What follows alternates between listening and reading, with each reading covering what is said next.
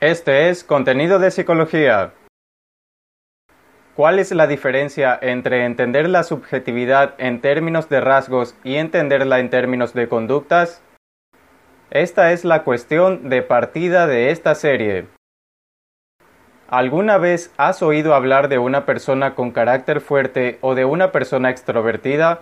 ¿Qué quieren decir exactamente estas expresiones? Puedes hacerte al instante una idea recordando su forma de actuar o hablar, y te darás cuenta de que ellas y otras personas que también podrían ser descritas así respectivamente tienen puntos en común en su conducta, lo cual no niega que cada individuo que se puede describir mediante tales características tenga cualidades que lo distinguen de los demás. Pero esas cualidades distintivas caen fuera de la esencia de lo que con precisión se quiso decir con tener carácter fuerte o ser extrovertido. Lo único que nos queda es el grupo de conductas modelo que definen a tales palabras. Carácter, rasgo, temperamento y personalidad son palabras que han tenido un empleo tradicional en la psicología. E incluso en un contexto casual o coloquial, es habitual hablar en términos de cualidades o características como las de los ejemplos dados. Ahora piensa en lo siguiente. ¿En qué ocasiones has oído hablar de una persona según sus conductas en lugar de posibles cualidades? Entender la subjetividad desde el enfoque conductival es centrarse en lo que la gente hace. Imagina que en cierto escenario escuchas decir que una persona es irascible o que una persona es tímida. Este etiquetamiento, ¿en qué ha contribuido a tu comprensión de lo mismo que has escuchado? Puede argumentarse en favor de cierta adecuación para el lenguaje coloquial, y seguramente se te hubieran ocurrido varias ideas con base en tales descripciones. Sin embargo, supón que en el sujeto está presente el deseo de mejora y desarrollo constantes, un deseo de realización y superación para acercarse a un ideal de persona que, según su criterio, sepa evitar enfados o vencer esa timidez. ¿Por dónde comenzará? ¿Qué es lo que tomará en cuenta? Para tal clase de propósitos, varias han sido las vías desarrolladas en el campo de la psicología. Y en esta serie sobre el enfoque conductual, a lo que te animo es a adoptar una perspectiva basada en acciones.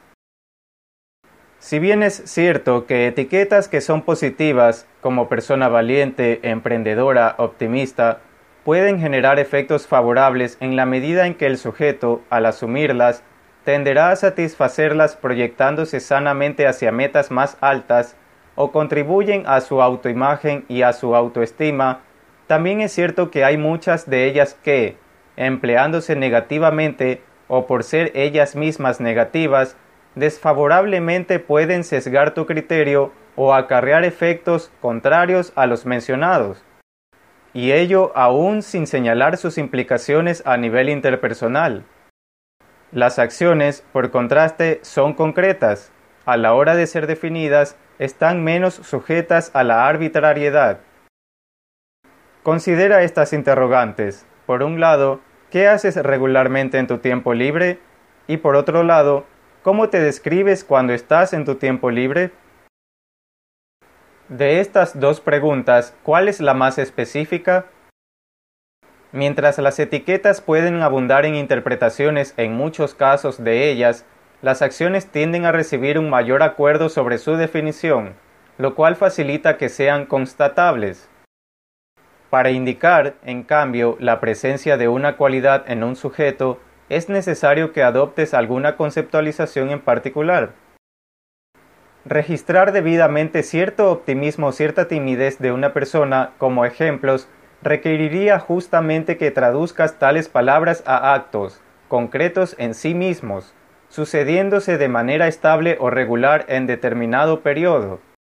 Los elementos básicos para el enfoque conductual. Este enfoque es consecuencia directa de una de las principales posturas en la historia de la psicología, el conductismo, cuyos desarrollos y aplicaciones son referidos como modelo conductual y vinculado al surgimiento de propuestas del cognitivismo. ¿Y por qué hablar de enfoque en lugar de modelo o teoría? Esta propuesta, dirigida a ti, tiene como objetivo presentar a lo largo de esta serie los contenidos más destacados de ese modelo, de esa teoría, como una forma de pensamiento. El núcleo de esta perspectiva es la relación que existe entre una acción, su estímulo precedente y su estímulo consecuente. Piensa sobre lo que ocurre con respecto a ti y a tu alrededor en términos de los tres elementos de esa relación de contingencia, lo que la persona hace, lo que sucedió antes y lo que sucedió después. El esquema esencial también apuntado en ocasiones como estímulo, respuesta, consecuencia, ERC. No obstante, cabe señalar que las consecuencias también son estímulos, pues estos en sí son eventos, son acontecimientos que preceden o que siguen a una conducta. De acuerdo con este enfoque, todo lo que conoces como una forma de ser, un carácter o un rasgo de personalidad es un repertorio conductual. Esto es lo que la persona hace dentro de un contexto determinado, como contraparte de lo que no hace aun cuando puede realizarlo. ¿Será acaso que ante tanta gente en una reunión social si una persona interactúa con otras iniciando siempre las conversaciones y en reiteradas ocasiones recibe como respuesta atención y trato recíprocos, eso incrementará la probabilidad de que a futuro, en circunstancias semejantes, lo vuelva a hacer? ¿Acaso cuando en cada intento por entablar una charla, una persona que comparte una breve opinión para abrir un tema recibe silencio o un cortante monosílabo de parte de su potencial interlocutor, la probabilidad de que vuelva a intentarlo en similares condiciones disminuye.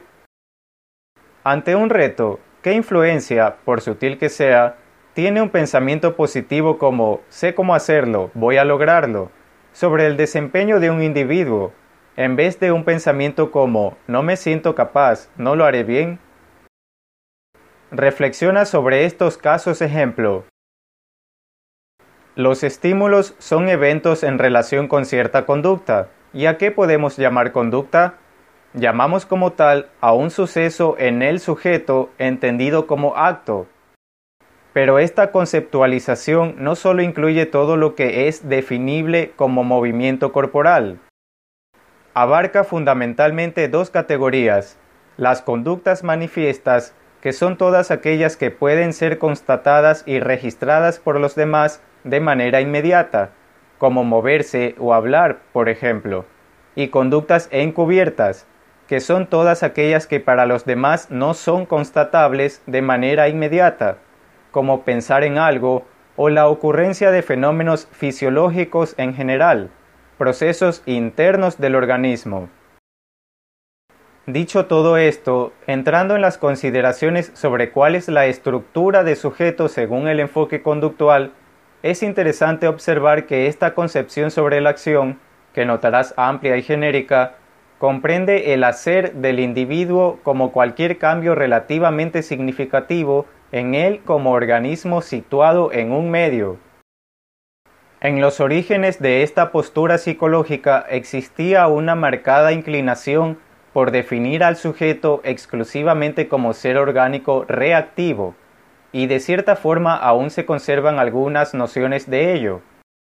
Empero, luego de ciertos desarrollos clave en su corpus teórico, el sujeto pasó a ser concebido como ser orgánico actuante, por cuanto realiza acciones para producir consecuencias, las mismas que se constituyen en estímulos consecuentes, como fue apuntado anteriormente.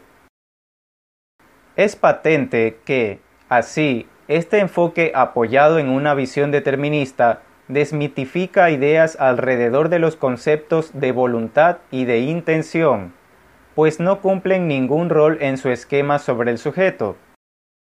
Incluso, yendo más allá, sugiere meditar sobre el trasfondo del libre albedrío, además de la implícita tarea de conciliar ese determinismo con su trazado de ser orgánico actuante.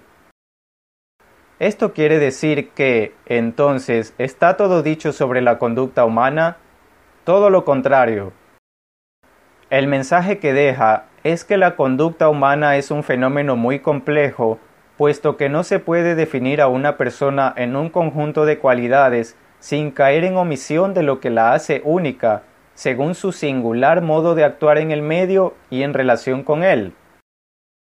Y aunque el énfasis recae en la conducta y sus estímulos, es imperioso indicar que también en este enfoque se reconocen como factores que determinan la conducta, además de a las condiciones presentes en el entorno, a determinantes biológicos, aquellos establecidos en el pasado, como factores genéticos, prenatales y perinatales, y aquellos que corresponden a la actualidad, como el nivel de agotamiento, la presencia de enfermedades y el estado nutricional, y como tercer grupo de factores a la historia previa de las interacciones del sujeto en y con el medio, característico de esta postura, pues a lo largo de aquella se han establecido los procesos de condicionamiento que definen su repertorio global de conductas. El enfoque conductual te invita a una nueva forma de preguntar, basada en lo concreto antes que en lo abstracto, centrada en lo específico en lugar de lo ambiguo. En busca del impulso de la comprensión y el desarrollo personal, en vez de encasillarte a ti o a otro según algún volátil conjunto de cualidades, lo más puntual empieza por cuestionarse dónde uno se ubica, hacia dónde dirige uno su atención, con qué o con quién hay interacción, en qué consiste esta, qué ha pasado anteriormente bajo circunstancias similares, entre tantas otras preguntas dirigidas a lo que es el hacer. Desentrañar los nexos entre conductas y estímulos no por ello es sencillo, pero constituye una perspectiva más segura al cimentarse en elementos claros. ¿Te ha gustado este contenido? Recuerda, consulta a un especialista si requieres asistencia directa en temas de esta serie. Comparte y suscríbete para recibir las actualizaciones del canal.